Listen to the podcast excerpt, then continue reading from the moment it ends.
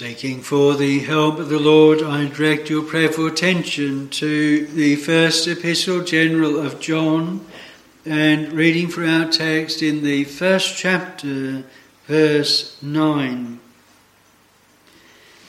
If we confess our sins, he is faithful and just to forgive us our sins and to cleanse us from all unrighteousness. 1 John chapter 1 and verse 9. We read together in Psalm 51 of David's repentance and petition to the Lord after he had sinned in the matter of Bathsheba and in the murder of Uriah, her husband. David had been convinced of sin through God sending Nathan the prophet to him, and he had confessed that sin and said, I have sinned. The Lord also said, Nathan hath put away thy sin, thou shalt not die. And the sentence, of course, against those that commit murder was death. And yet he had been forgiven, uh, he had been pardoned and yet there was still to be the chastening hand of the Lord upon him, and there was also still to be the blessing of being restored. And this is uh, what David prays for here. He prays for forgiveness, but also to be washed, to be cleansed from his iniquity and his sin.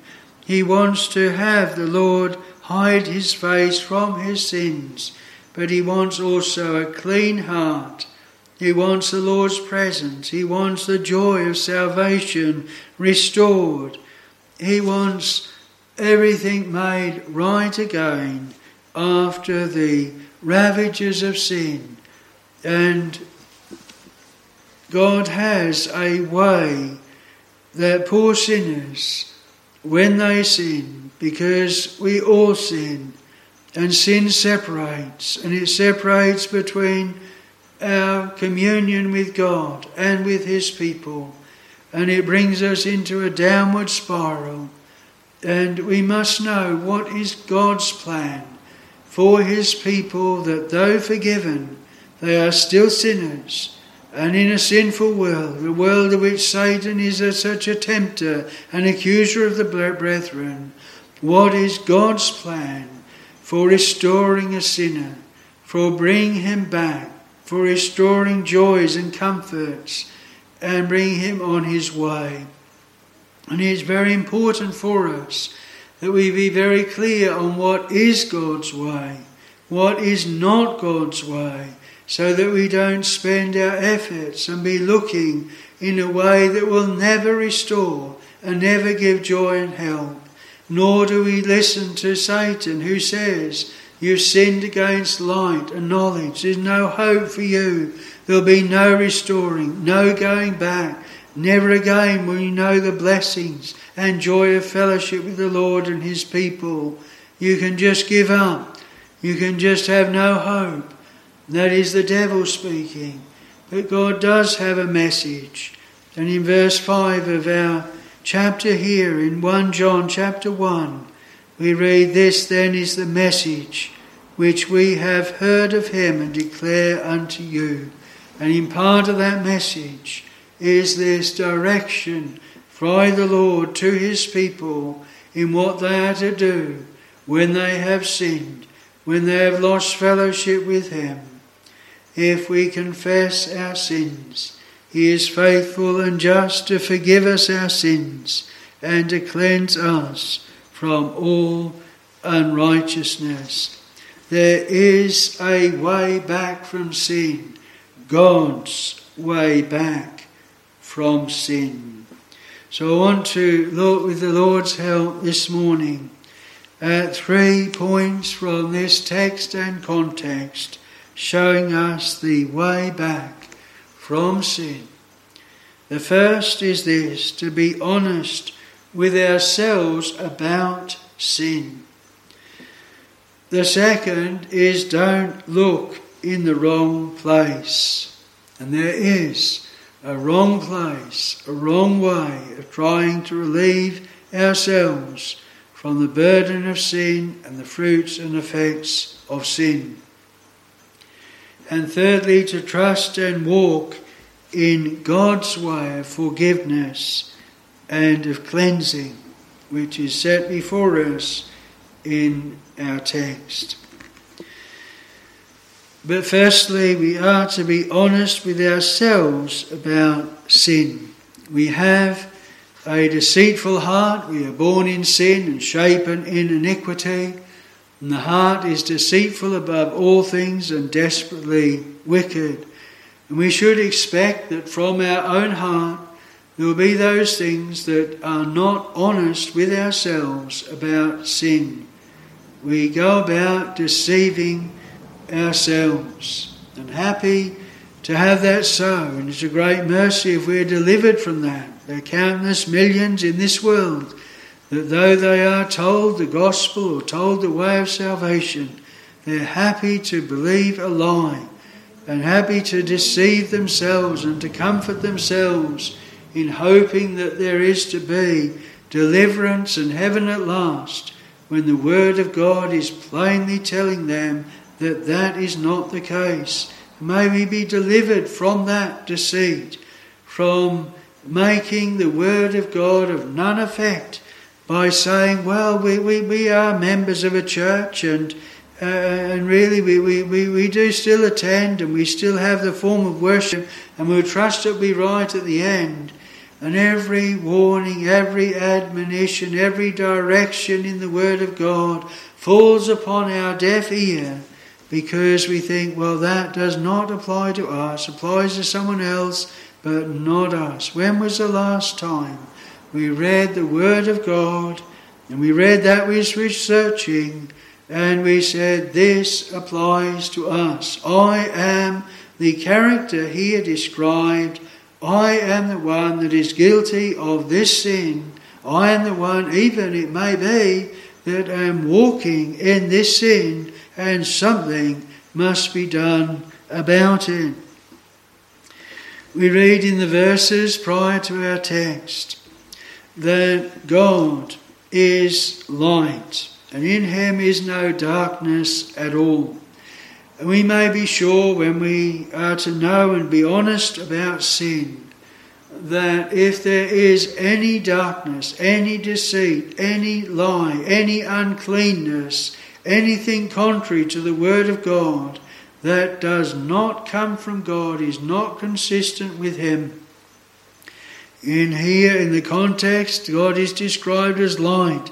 He's also described in the Word of God as a holy God, one that cannot look upon sin without utter abhorrence. He hates sin and hates evil, and for that reason he came, suffered, bled, and died to deliver and save his people. We are liable to make sins to be graded, as it were. We have great sins, and yes, you might say with David, murder and adultery were great sins. But whoso offendeth in one point is guilty of all, though he may not have committed those great outward sins. The Lord said, Whoso looketh upon a woman uh, to lust after in his heart, hath committed adultery already with her in his heart, even though he has not done like David did. Whosoever, says our Lord, hateth his brother without a cause, hath committed murder in his heart, although he may not have committed the murder of David and used the uh, people of Rabbah to do so, to slay Uriah, yet we are still transgressors in that way. And we can easily then just pass by this sin and that sin and live a life comforting ourselves that we can live as far or as close to the world as we can, as uh, far from the Lord as we can, and yet still get to heaven. But if the Lord has mercy to us, He will not allow us to go that way without us realizing that we do not have communion with Him anymore, We do not have fellowship with the people of God. We are strangers to them. The Word of God is a dry breast to us. We've lost the appetite for it. Our prayers are becoming hard and dead, short, distant, and no real feeling to them. We are shut out. The Lord is silent. He says in Ezekiel, I return to my place until they acknowledge their transgression. That was his purpose in withdrawing. And so, our first point here is to be honest, to be honest about our transgressions, about those things that we allow and do and go along with and do not deal with in our hearts and in our lives. In our lives, we read in verse six that if we are saying that we have fellowship with Him and we walk in darkness, we actually lie. In other words, the Lord is saying if you walk in darkness, if you walk in sin, and you do not walk in the truth, walk in the way of holiness, then you will not have fellowship with me. And if you still say that you are, and though you're walking in this way, you're actually lying. That is not the truth at all. And so our, our walk has a direct relationship with our fellowship with the Lord. That is very evident in verse 6. Fellowship and walk, they go together. May we be honest with ourselves about that. Verse 8 If we say that we have no sin, God's people are not sinless in this life. The hymn writer says, Sinless perfection we deny, the chief of Satan's wiles. And we do sin, and we do have then sin that is to be confessed, sin that is to be dealt with, sin that is to be fled from, sin that is to be managed. We read in Hebrews 12, Ye have not yet resisted unto blood, striving against sin.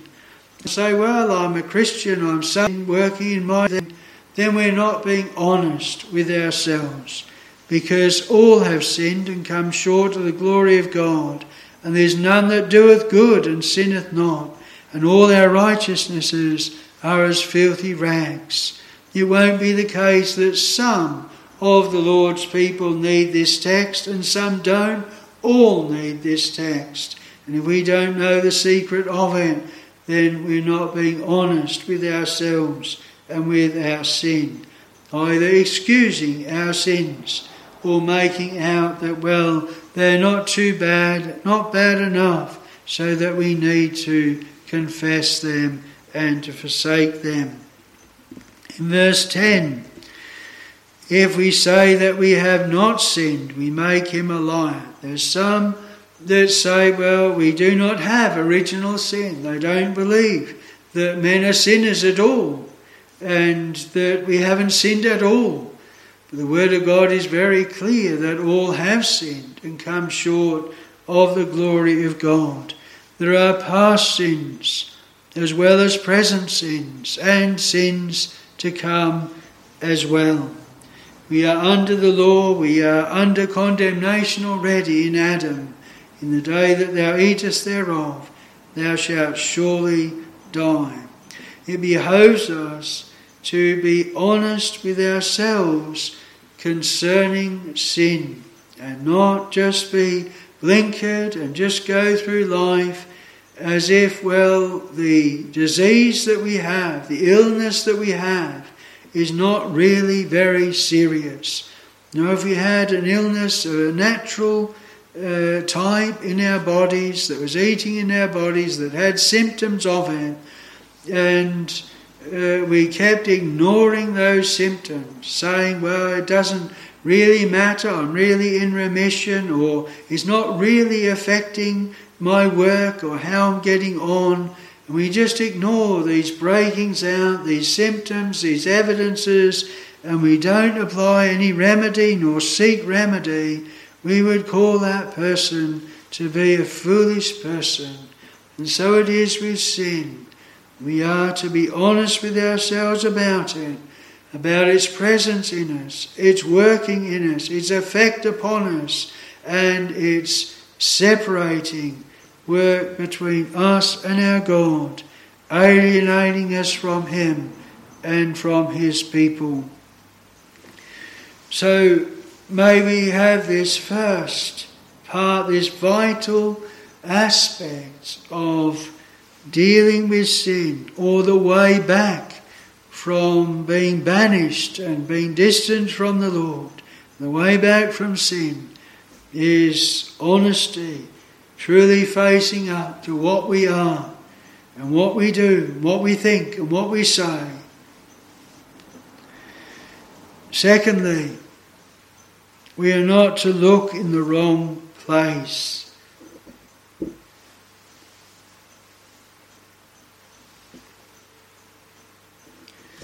What would we think of someone who had an illness, who had the symptoms, but they were going to completely the wrong specialist, the wrong doctor, using the wrong medicines? We would say to them, How can you expect to be healed?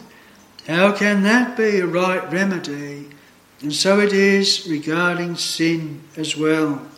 The Word of God clearly sets out before us those ways that are wrong ways. We are born and under the covenant of works. Do and live. A curse upon those that do not, a blessing on those that do. We are under the law.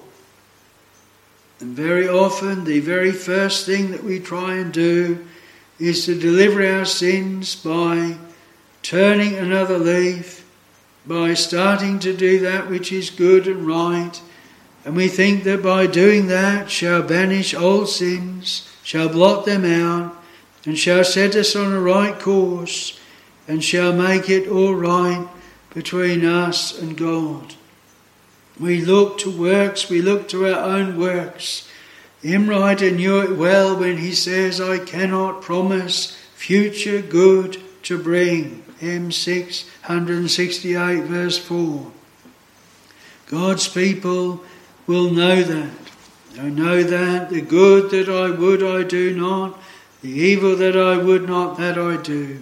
Wretched man that I am, who shall deliver me from this body of death? The Word of God sets before us, especially in the example of the children of Israel, how useless it is to be looking to a covenant of works. We have in Deuteronomy, we have through the law of Moses, those blessings set before the children of Israel and the curses set before them. We see through the pattern of their lives, the history of their nation, those times that they did walk well and the Lord blessed them. The times then that they turned aside and did evil, and the Lord brought the rod and brought the curse upon them. And that is the pattern right the way through Israel. It was not a lasting blessing that was wrought through their works. And as a nation, it all culminated in the crucifixion of the Lord Jesus Christ. They had persecuted and killed the prophets that warned them, and they came at last and crucified the Lord of life and glory. And the Lord then brought on them in 70 AD the complete destruction of them, uh, of his people, banishment from their land. What a lesson we have in them Many times we are directed in the New Testament back to the Jews, back to the, their rebelliousness, back to their actions in the wilderness, and pointing that here is nature, here is man trying to fulfill the law of God but cannot. And so we are directed away from works. Paul speaks to the Galatians, and he says of them that while they were seeking to be under the ceremonial law, under the law that pointed to Christ, under those rules and regulations and laws that were to be obtained by the works of the flesh, they were not to be saved that way. They were still under condemnation. By the deeds of the law, no man living shall be justified or free from guilt.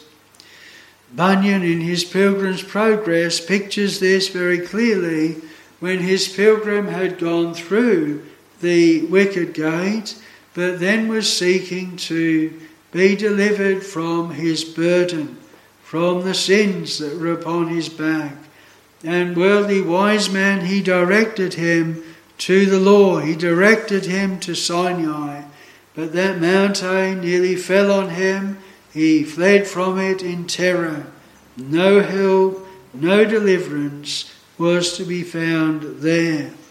And he was not then until he came to the cross, until he came to Calvary, that he obtained that deliverance from his burden.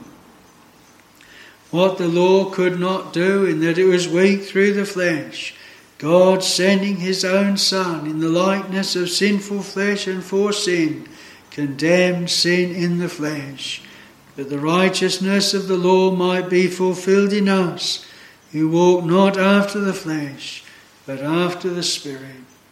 To be spiritually minded is life and peace, to be carnally minded is death.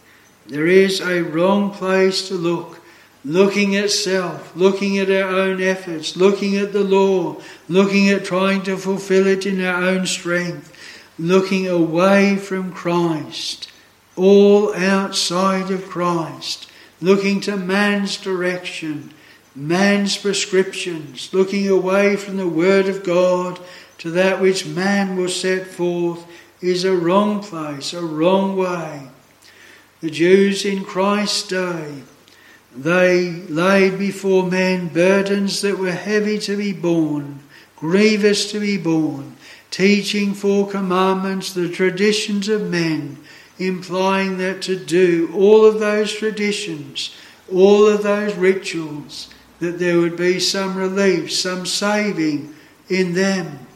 But our Lord, He cried to those that were burdened under those directions and under those prescriptions to come unto me, all ye that labour and are heavy laden, and I will give you rest.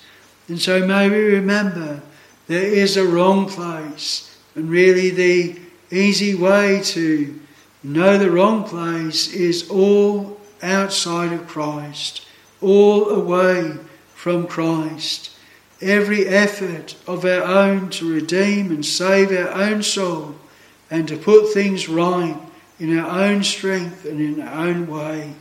Now, course, this does not mean that we are then to sin that grace might abound, be careless and indifferent.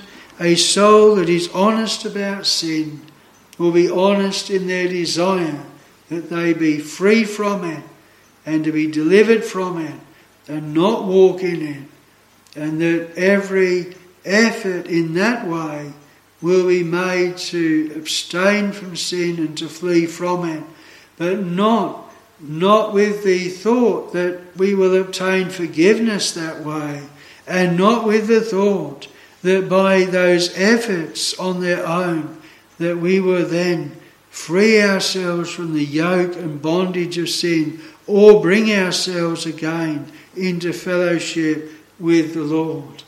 Our desire to be free from sin is because we hate it, because we know what it did to our Lord, and we know what the wages of sin are, which is death. But don't look for deliverance then in a wrong place. Look for it in God's provision. So I want to look then, thirdly, the right way. Trust and walk in God's way of forgiveness and cleansing. And this then is in our text.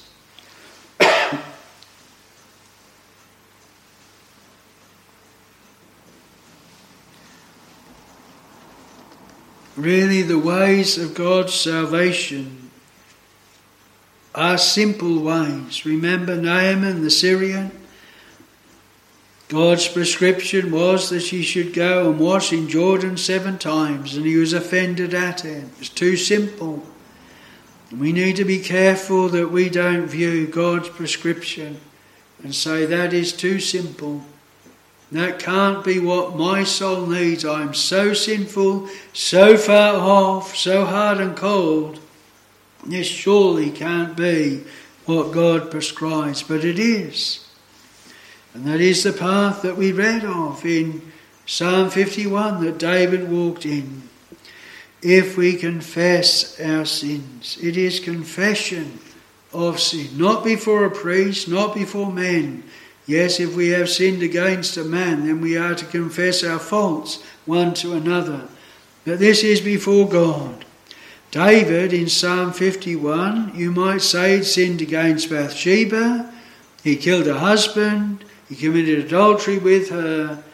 And he sinned against Uriah, taking away his life. But David says, Against thee, thee only have I sinned and sin is a transgression not of the law of man, but of the law of God. And it is those sins that we are to confess to God and God alone. To come before Him when we have been honest with our sins and to tell the Lord about them, own them, confess them before Him, lay them before Him. And may we keep short records of this, not think, well, uh, I realize that I've sinned in this, I've said this, I've thought this, I've done this, but don't worry, I'll wait till my evening time of devotions and then I'll confess it. May we be helped to live a life of that confession. Uh, may not be orderly, but uh, confessing even like Hannah, her lips moved, her voice was not heard, or sometimes not even her lips moving. But it brought before the Lord in prayer and laid before the Lord. This is my sin. This is what I've done. This is what I've thought. This is evil. This is my life. These are these things that I would be rid of, but keep rising, rising up in my heart.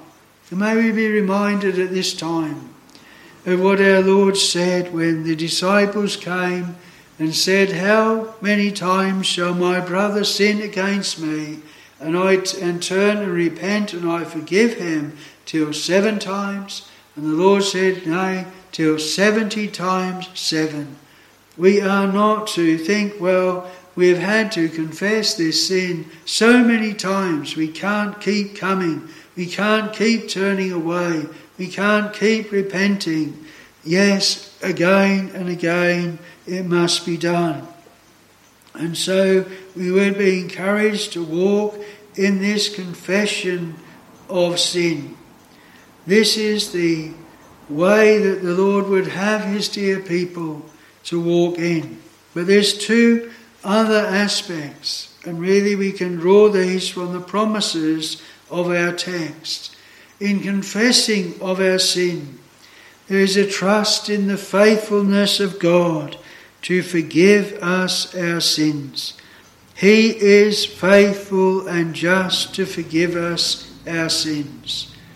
If we confess our sins, how can He be faithful? What is He faithful to? How can He be just in forgiving a person their sins? And it was all centering in our Lord Jesus Christ, who was made sin for us who knew no sin, who endured the wrath of God.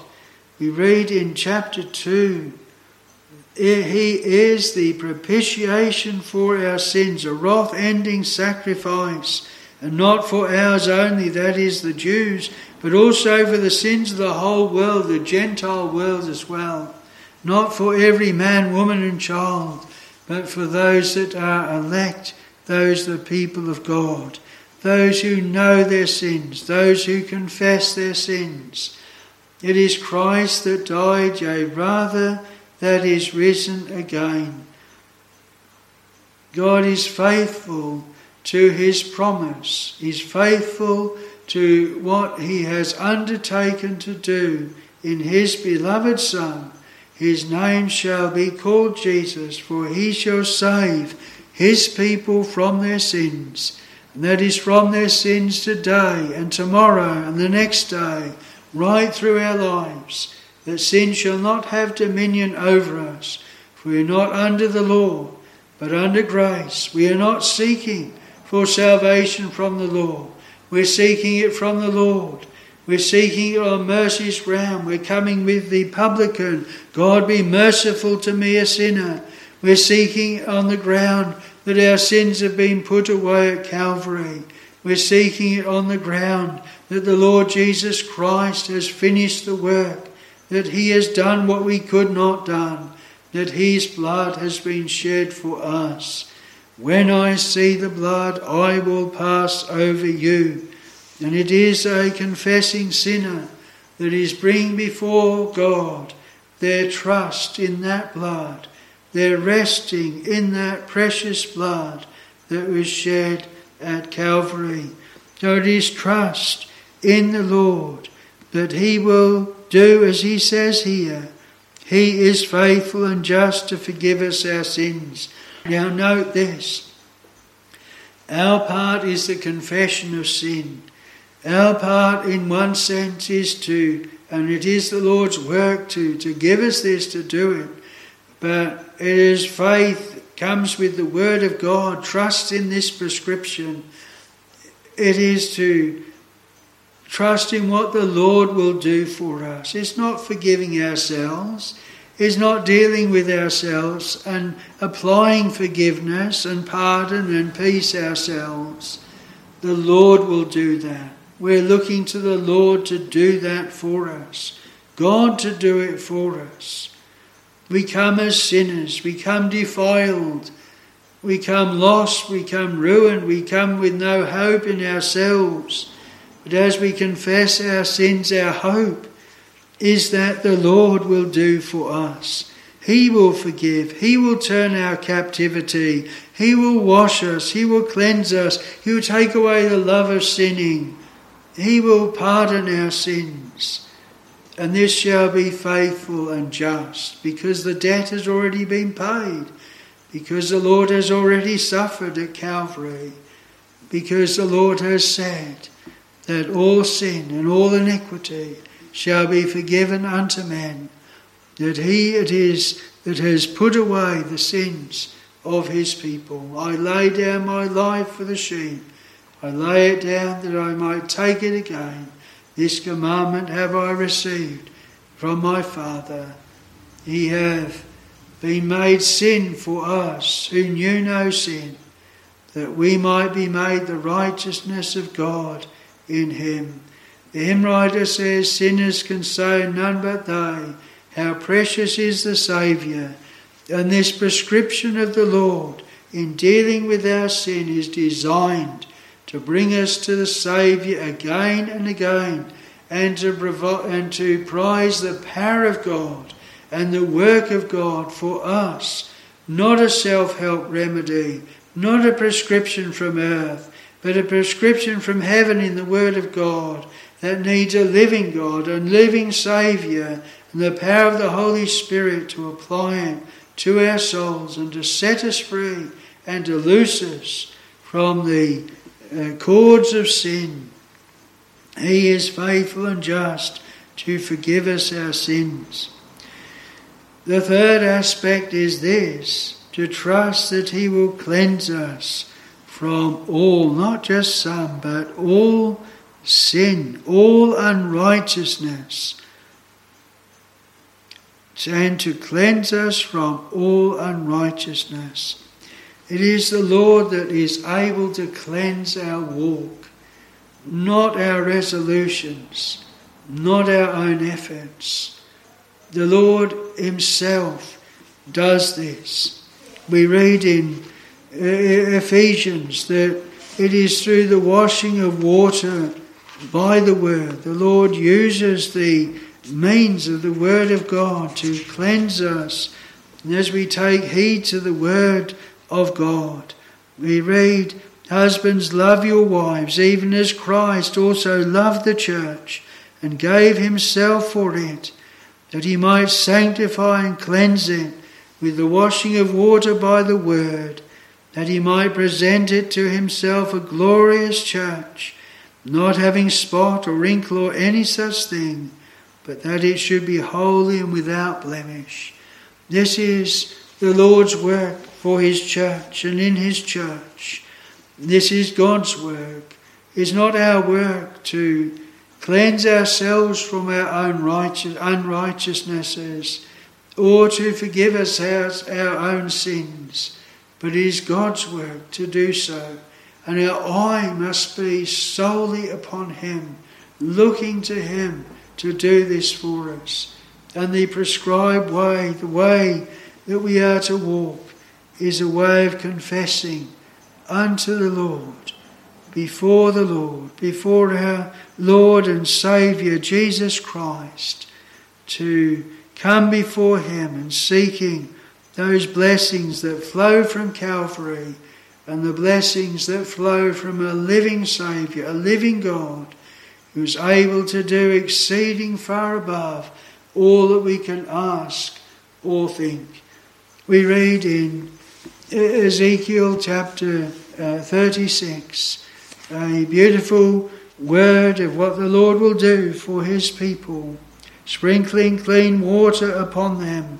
From all your filthiness and from all your idols will I cleanse you. A new heart also will I give you. A new spirit will I put within you. I'll take away the stony heart out of your flesh, and I'll give you an heart of flesh.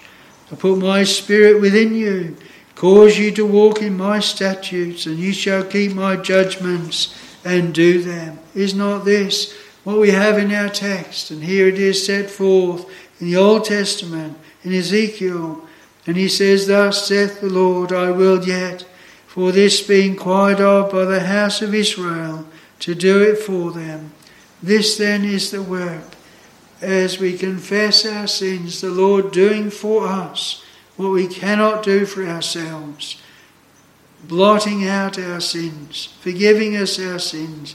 He is exalted to give repentance and remission of sins unto Israel, his spiritual Israel, his people, and to cleanse us from all unrighteousness. So, dear friends, may we know this remedy and in practice walk it out, coming before the Lord like dear David, and that we might know that bringing back from a path of banishment, a path of sin, a downward road, made tender in the fear of God, honest with ourselves concerning sin, and from day to day know what it is to come and be often confessing our sins before Him. The Lord add His blessing. Amen.